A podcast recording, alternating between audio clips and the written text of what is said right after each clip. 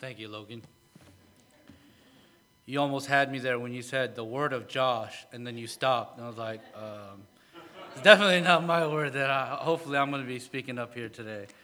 Um, we're going to go ahead and continue in First Thessalonians as I started chapter 4 this morning. For those of you who weren't here, uh, it was a little bit heavy this morning. Um, but we, we carry on and continue forward in chapter 4. When I was, I think, uh, the ages of two, three, and four, my parents worked full time, both of them. And so I was babysat uh, by a nice uh, old Korean grandma.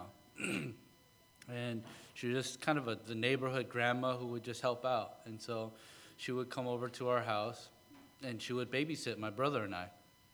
And uh, she, there was an excitement when she, when she was coming, you know, because uh, she was the one who took us to McDonald's. And that was like the greatest thing for us. She would take us to McDonald's. We get, to, we get to play in the play place. Um, and then she just, you know, every day was a new adventure with her. It was, is like the Korean version of Mary Poppins, sort of. You know, just like, you know, you just never know with her, but it was always fun. And it, really was a good time with her. Uh, and I remember when I was going to be going to kindergarten, I was sad to see her go. But I remember that one of her parting gifts was she bought my brother and I our first uh, bicycle. And there was a bicycle training wheels on them. And so, uh, I mean, it's exciting. We, we had these bicycles, and you know, this, this is the type of person that she was. She just kind of brought stuff to us, and she gave us gifts all the time. And so there's always this great anticipation for her coming. Like, oh, this is exciting. What, is, what, what, what today? What's, what's on the docket today? What are we going to do that's fun today?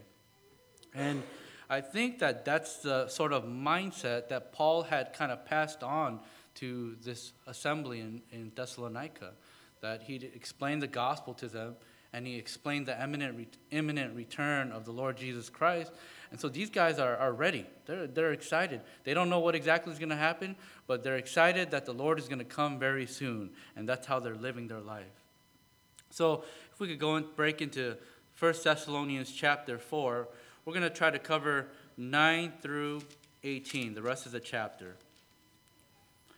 Before I, I start reading, uh, let's ask the Lord for his wisdom. Heavenly Father, this evening, as we break into your word, we ask that you would give us understanding, give us wisdom as we comprehend your word, as we look into your word. Uh, this is not my word. This is not something I came up with. This is not something that I could ever uh, imagine, but this is, this is your word that you have given to us. And so, as it is your word, help us to understand it. In Jesus' name, amen. so, starting in chap- chapter 4, verse 9 of 1 Thessalonians, it says this Now, as to the love of the brethren, you have no need for anyone to write to you, for you yourselves are taught by God to love one another. For indeed you do practice it toward all the brethren who are in all Macedonia. But we urge you, brethren, to excel still more and to make it your ambition to lead a quiet life and attend to your own business and work with your hands, just as we commanded you, so that you will behave properly toward outside outsiders and not be in any need. Verse 13. But we do not want you to be uninformed, brethren, about those who are asleep, so that you will not grieve as do the rest who have no hope. For if we believe that Jesus died and rose again, even so, God will bring with him those who have fallen asleep in Jesus. For this we say to you by the word of the Lord, that we who are alive and remain until the coming of the Lord will not precede those who have fallen asleep. For the Lord himself will descend from heaven with a shout, with the voice of the archangel, and with the trumpet of God, and the dead in Christ will rise first. Then we who are alive and remain will be caught up together with them in the clouds to meet the Lord in the air, and so we shall always be with the Lord. Therefore, comfort one another with these words. So here we, we have, I, I want to say, the lighter side uh, the more uplifting side, if you will. Um, it's kind of a pun for uh, the, the idea of this, uh, this passage that we're going to be going over. I know it's not funny, um, but I just have to tell it. Um, first, first, John tells us God is love. And God is teaching the Thessalonians to love one another. It, that's what it says here. And, we're, and we're a, they were able to extend that love not only to those in, in that city, but it says to Macedonia. That's a, like the province, the whole surrounding region around Thessalonica. And it includes Thessalonica. And I just wanted to read 1 John chapter 4 because I just love what it says about God. 1 John chapter 4. We're going to read I'm going to read verse 7 through 12.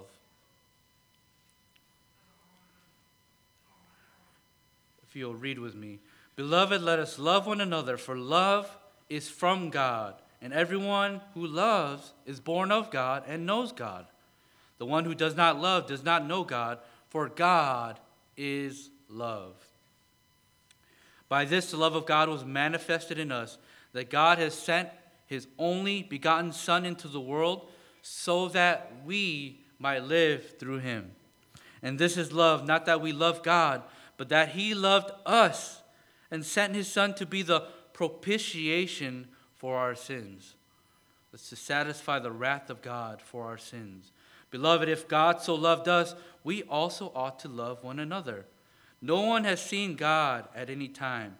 If we love one another, God abides in us, and his love is perfected in us. Because God is love, because that's his character, when we trust Christ, we have access to that same character and we're able to understand the idea of love much, much better, much greater. Because when you look at the cross of Christ, when you look at his sacrifice, we're able to understand this is love. Because the Lord Jesus Christ died for us on the cross when we were his enemies. We didn't deserve it. And yet, he showed us that same love on the cross. God is love. I don't know what kind of circumstances that were going on in Thessalonica, but they were being taught to love one another. And remember that this is a young assembly. They haven't been around for very long. And yet, there are, they're demonstrating, they're displaying this love to the surrounding regions, not only in Thessalonica. And I was thinking about just how love is brought, love brings people together. Care for someone brings people together. And I was thinking about when we were in Yosemite, as we were unable to uh, be at the hospital, and to uh, when we heard, a, we, we knew that Max needed the heart surgery, and in Yosemite, we had all these people come together praying for Max for his open heart surgery. Most of these people had never met Max. They, they, didn't even, they didn't know he existed until we shared with them the need. And then we came together, we started praying for him, and there was this great unity. There was this great bond, and there, were, there was people who were in tears that didn't even know him. Because that's what, that's what love does. And this is what was being displayed to the people around Thessalonica and around Macedonia. Again, this is young assembly with young believers, baby believers who are maturing. And it seemed like they were maturing fairly quickly, maybe because of the oppression, because of the persecution that was around. Um, but it seemed like they were really maturing. And it was obviously a, a true work of God being demonstrated through the Holy Spirit in their lives. This is, this is very, uh, it, I mean, if it wasn't the Holy Spirit working through them, there's no way that these people could have been displaying the love of God to, I mean, I don't know how many miles, you know, Macedonia is, but they're, they're really, the, the reach of God's love and the demonstration of it is really being displayed, I want to say, quite far. Uh, we see here that it says, once again, as we read in the, the first few verses of chapter 4, that it tells us in 1 Thessalonians to excel still more. And again, I just want to, the, the definition for that is to superabound. You know, when uh, someone is going, wanting to go into the, the Olympics, most people aren't just happy just to get there. They want to win the gold medal. That's the ultimate goal. And that's, that's our desire, is that we want to try and strive for and achieve the ultimate goal for the Lord. And so we want to excel still more. I was thinking about it. What would it be like if the people here at Claremont, the believers here at Claremont, showed God's love to as many people as possible in this city? What would it be like? What would it be like if we were able to show our love to the surrounding cities around here? Maybe La Verne, Montclair, Upland, Rancho Cucamonga, Pomona. What, if, what would it be like if, if Christians, we as people who have trusted Christ, demonstrated that love to people, the people around? What, would it, what kind of influence would that have? What kind of encouragement would that make on the people around? Verse 11 says this And to make it your ambition, it seems like it kind of uh, switches uh, gears a little bit. And he says, To make it your ambition to lead a quiet life and to attend to your own business and work with your own hands, just as we commanded you. Verse 12, so that you will behave properly toward outsiders and not be in any need. Romans 13, 13 through 14 says, Let us behave properly as in the day, not in carousing and drunkenness, not in sexual promiscuity and sensuality, not in strife and jealousy, but put on the Lord Jesus Christ and make no provision, make no room for the flesh in regard to its lust. And Ephesians 4:28 says, "He who steals must steal no longer, but rather he must labor, performing with his own hands what is good, so that he will have something to share with the one who has a need." I was trying to understand, you know, what verse 11 and 12 is is well, what is the apostle Paul trying to tell these people here in Thessalonica? It seemed like from the context that the, peop- the, the people in Thessalonica were a working class people.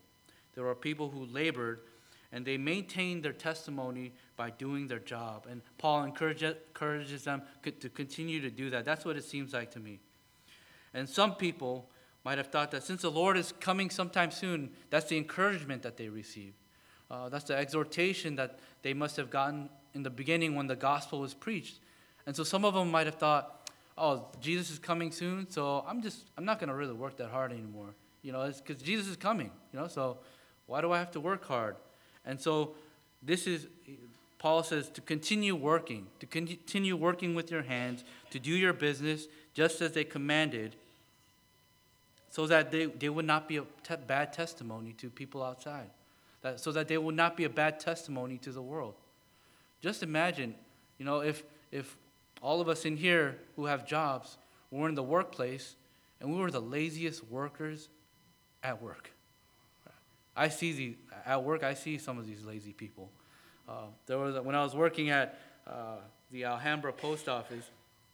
There was one lady who she would she was she would do a, an easy job of passing out some of the letters, and then she would pull them back, and she would do it again, and she would pull them back and do it again. It's like you'd see her doing this, and you're thinking, like we we can see her just sitting there doing basically nothing. She's doing the same thing over and over again. She should have moved on and started helping us do some of the manual labor, but she decides she's just gonna work with the letters a little bit longer. And this is this is what ha- I mean. I'm sure you've seen that. You've seen the, the lazy workers uh, at, at work. Hopefully, you're not that lazy worker, right? But you know, this is an encouragement that we're supposed to work hard. We're, we're supposed to do the business. This is an encouragement from Paul, and that that would lead to a good testimony on behalf of the Lord Jesus Christ. 2 Thessalonians 3 11 through 12 basically reiterates these two verses. So it seems like right, right here he's telling them, I'm commanding you not to do this, but maybe some of the people actually started doing this. And so in 2 Thessalonians 3 11 through 12, he actually says, For we hear that some among you are leading an undisciplined life, doing no work at all but acting like busybodies. So you're, you're completely lazy. You're not doing anything, but you're acting like you're busy. So, kind of like I explained about that lady working at the office, pretending like she was doing work, but she's just doing the same thing over and over again so that she can shirk other responsibilities. I want to say that those in this assembly are actually living these verses out. That those in this, in this assembly were, were working hard, and I think many of, many of those here are maintaining a good testimony at work. But as the verse says, as verse 10 says, as verse 1 says, let's excel still more. Let's be a better testimony. Let's show people more of what Christ is like. Let's show people how much Christ loves us, how much God loves us. Verse 13, it goes on. We're going to move into uh, our, our future. This is going to be our future for those who have trusted the Lord Jesus Christ as their Savior. But we do not want you to be uninformed, brethren, about those who are asleep, so that you will not grieve as do the rest who have no hope. It seems to me that Paul, obviously, as he preached the gospel, and I, as I've mentioned a couple times, he explained that Jesus is going to be coming back. But it, it seemed like they misunderstood what would happen with those that passed away, those that had died, those that, as it says in verse 14, fallen asleep. And so there's this confusion, and Paul clears it up. And he explains to them that in detail, if you read this, it's, it's very detailed, and you don't really see this kind of detail anywhere else, which is nice because you know, uh, it is nice to know what's, what's going to happen when the Lord Jesus comes, right? And so the heathens who have no hope, how they would show their grief, it was, it was a, they would show their grief very excessively by, they would shave their heads, they would cut their flesh, they would make loud howling noises, and they would, they would just be crying out. And this is the way that they would show their grief. They would even hire people to, to cry and to howl with them to show their grief. Paul is stating here and encouraging the believers that if you've heard the gospel and you've trusted in the Lord Jesus Christ as your Savior, the, the example I thought of in my head is it's like you just got a new passport. People come to the post office and they apply for a new passport. That's what it's, it's like you got a new passport. And now that you got this new passport, you can go to a new country. And the Lord Jesus Christ, his death on a cross, when you received it, you become adopted into his family. You get this passport where now you can go to heaven and you can live eternally with the Lord Jesus Christ and you can you can worship we will be worshiping him for all eternity, worshiping the one who died for all of us. And it's interesting because I think about death and those that I love that have passed away. About a month ago, my, my dad's mom passed away, my grandma. And about 10 years ago, I mean, for a long period of time, my parents were sharing the gospel with her, sharing the gospel with my family members. And when, when she passed away, I even asked the, the, the saints here to pray for my dad's side of the family because many of them are unsaved. Many of them don't know the Lord. If they passed away right now, I would never see them again. And the thing about my grandma passing away is that about 10 years ago, she trusted the Lord Jesus Christ. All her life, she was a Catholic. She was a practicing Catholic. Her and my grandpa, and they were the practicing Catholic. And 10 years ago, she trusted Christ. And knowing, our family, knowing that she's a believer, knowing that she's saved, gave us great hope. And when she passed away, and when my mom's parents passed away a couple years ago, and when Rachel's grandparents passed away, there was a hope where I honestly didn't really shed any tears because I knew that they were in so much pain, they were hurting, they were ailing on this earth, but no more. And they were they were they had trust I knew they from my understanding, they professed to trust Christ. And so I knew where they were. So I didn't have to worry. And to be honest, uh, there, there's only really for a believer, when a, another believer goes home, there's more sorrow for us because we're stuck here rather than those that have gone on before us. Unlike, and that's unlike, uh, I have a cousin Jimmy who passed away. And he was a cousin who, believe it or not, in Idaho, of all places, got caught up in gangs and drugs. He was in prison. He, he went to, he was locked up in prison for a while. I was able to, my aunt had asked me to correspond with him, so I started writing letters back and forth with him. I shared the gospel with him in these letters.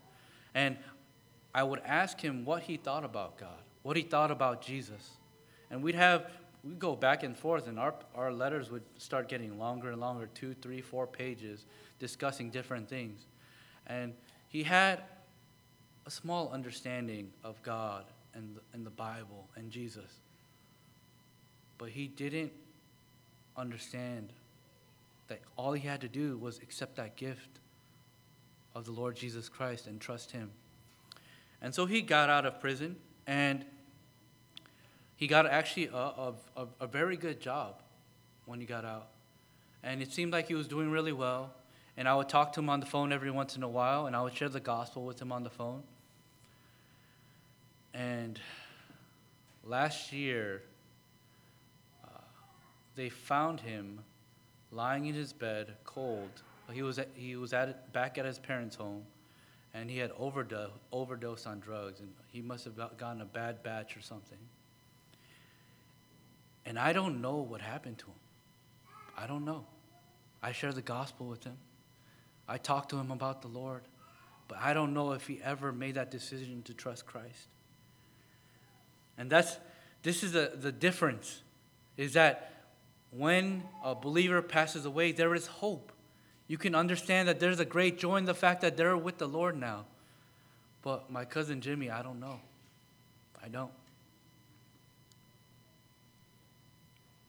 The, the Apostle Paul is encouraging the believers at Thessalonica that you have a hope.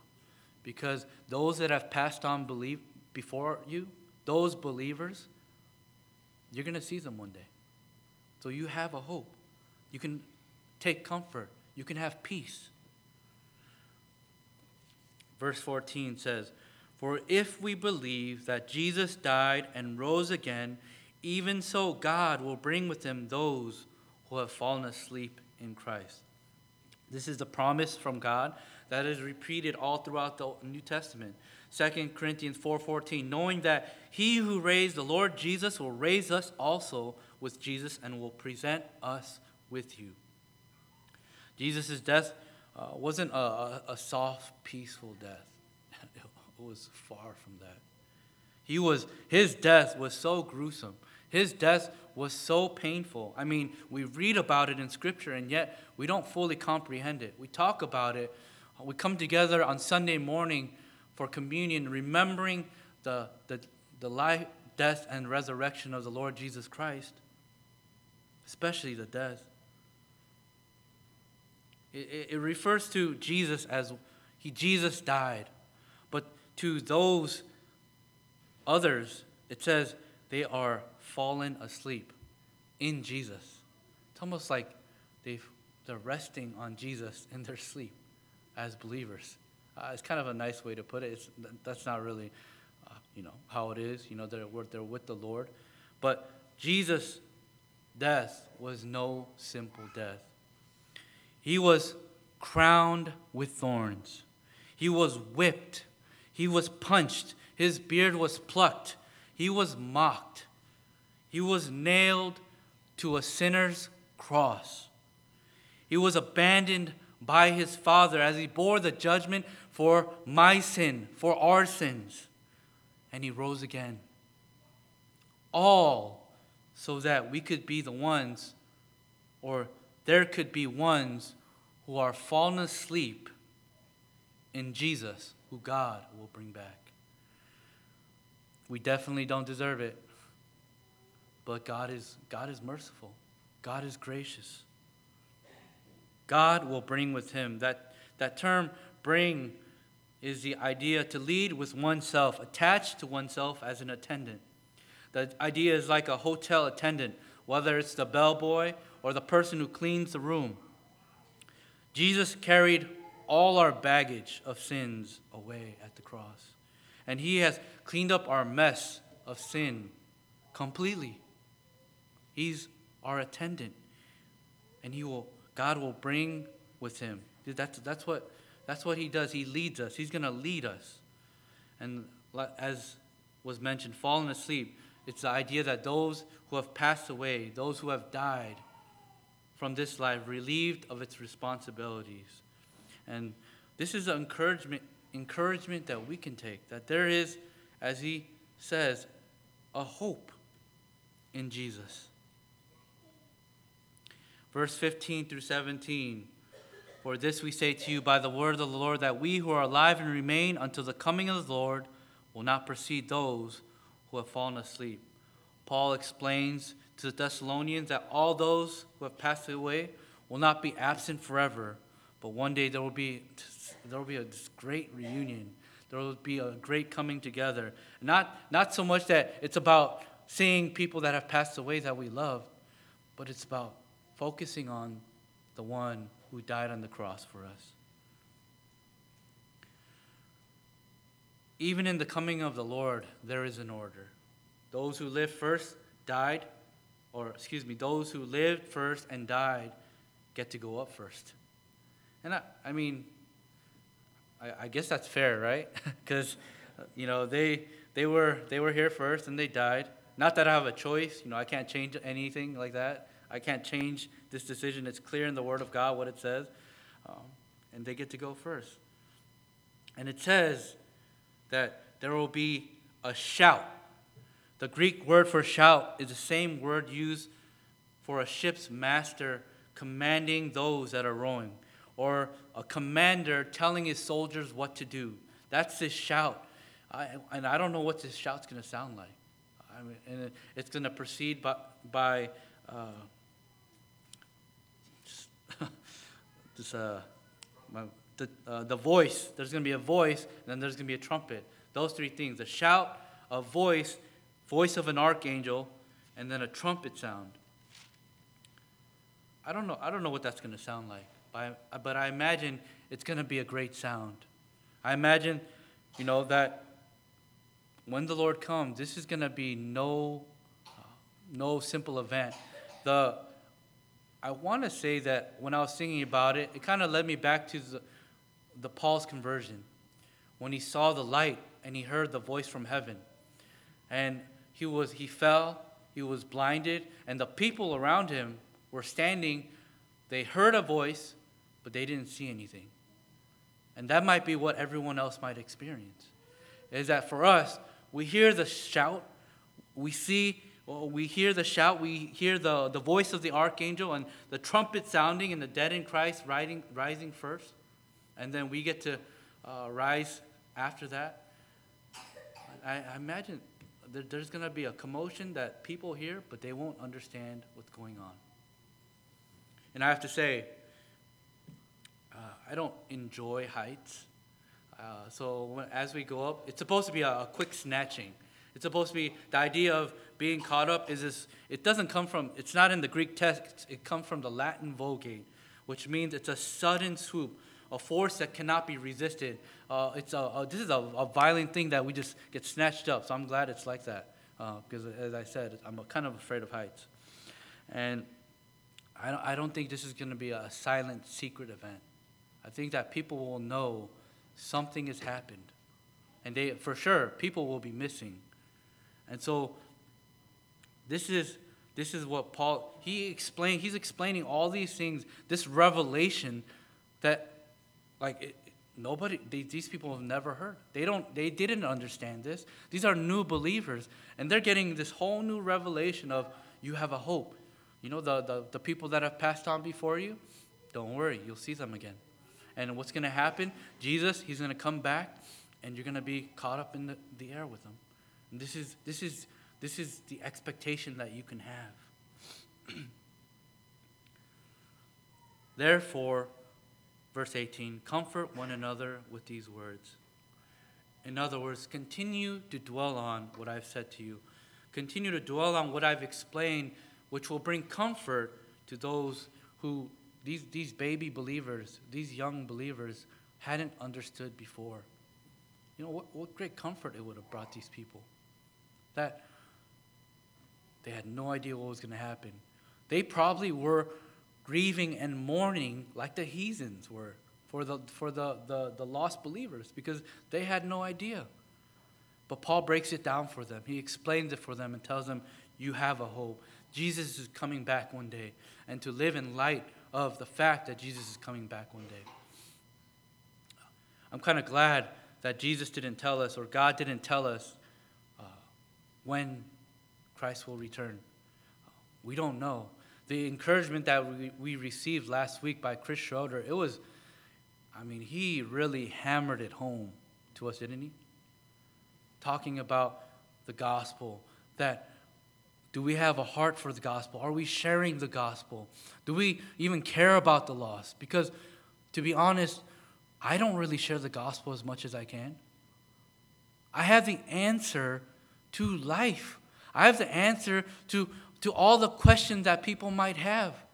I have the answer to how people can ho- have hope in this life, how people can have peace in this life, and I don't share it? What a shame. That's a shame on my part. And he, I mean, he, the things that he shared, our brother Chris Schroeder last week, I mean, if you don't, if you didn't feel for that, I mean, I, I was, I, I felt like I, I was about to, I was about to weep. I, I just, the, the conviction that I felt of not having to share the gospel like I should, not having, not living out this life like I should for the Lord Jesus Christ. It should hit home if you're a believer. So Paul clarifies to the brethren in Thessalonica that you don't have to grieve like those who have no hope. We have a hope to look towards as we live out the rest of the allowed time that we are here on this earth. And we should live with the expectation of at any moment the Lord is going to come. And I pray for my unsaved relatives, on my dad's side especially. There's so many of them that don't know the Lord. If they, if, as I said in the beginning, if they pass away, they're lost for all eternity.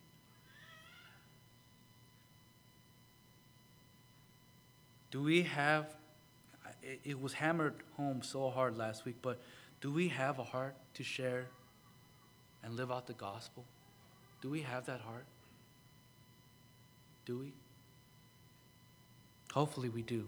Hopefully that the message that was shared last week really encouraged us, really motivated us. It's time to not be afraid. It's time not to be scared because when we talk to anyone, it's not, it's not for us. All we simply have to do is share the gospel. All we simply have to do is share to people what the Lord Jesus did in our life. And we can expect greatness in the coming of the Lord with the shout, with the sound, with the voice, and with the trumpet. We can expect greatness. That's, that's our future. And just like when I was a, a child with my, my babysitter, and I was just so excited for when she would come. I didn't know when she was coming. I mean, because li- when you're little, you don't understand time. So sometime in the morning she's going to get there. Sometime in the afternoon she's going to leave. But I was always excited. Uh, she she always did so, you know that the Korean Mary Poppins, right? It's so much fun. That's how we should be of the Lord Jesus, excited about His coming, and living out a life where we're sharing the gospel. May the thought of the coming of the Lord encourage and strengthen our resolve to do more for Him, to share the gospel for Him. Let me read that one more time. May the thought of the coming of the Lord encourage and strengthen our resolve to do more for Him and share the gospel for Him. I went a little over this morning, so I'm, I'm giving you back the time this evening, all right? Uh, let's close in prayer.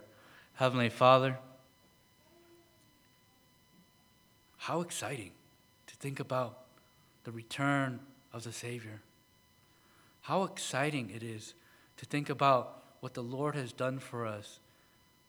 That when a believer passes away, there's hope. It's, it's not, a, it's not a, a sad ending. It's, it's not something that we need to mourn because when a believer goes home, they're in so much of a better place. In the presence of the Lord, face to face with the Savior. And, and that's going to be for, for, the, for all eternity. Thank you for this revelation in your word of what's going to happen where there is this snatched, being caught up, the snatching up of believers. We ask that as we understand these things, as we've received this revelation in your word of the future things to come, we ask that you would encourage us, motivate us to share the gospel, motivate us to love the lost, help us to understand how to love the lost, especially people that are hard to love. Help us to love those that are unlovable because the Lord Jesus had compassion on everyone. God loved everyone, and He sent His Son to this earth so that, so that He could pay the penalty for our sins. And we should have that same love because God is love. And if we have, we've trusted Christ, we have the Holy Spirit residing in us. Help us to live out that love. Help us to be an encouragement to this community Help us to be an encouragement to those around us, an example of Christ and his character, his compassion, his desire to seek out those that are lost. We ask that you would give us this heart. In Jesus' name, amen.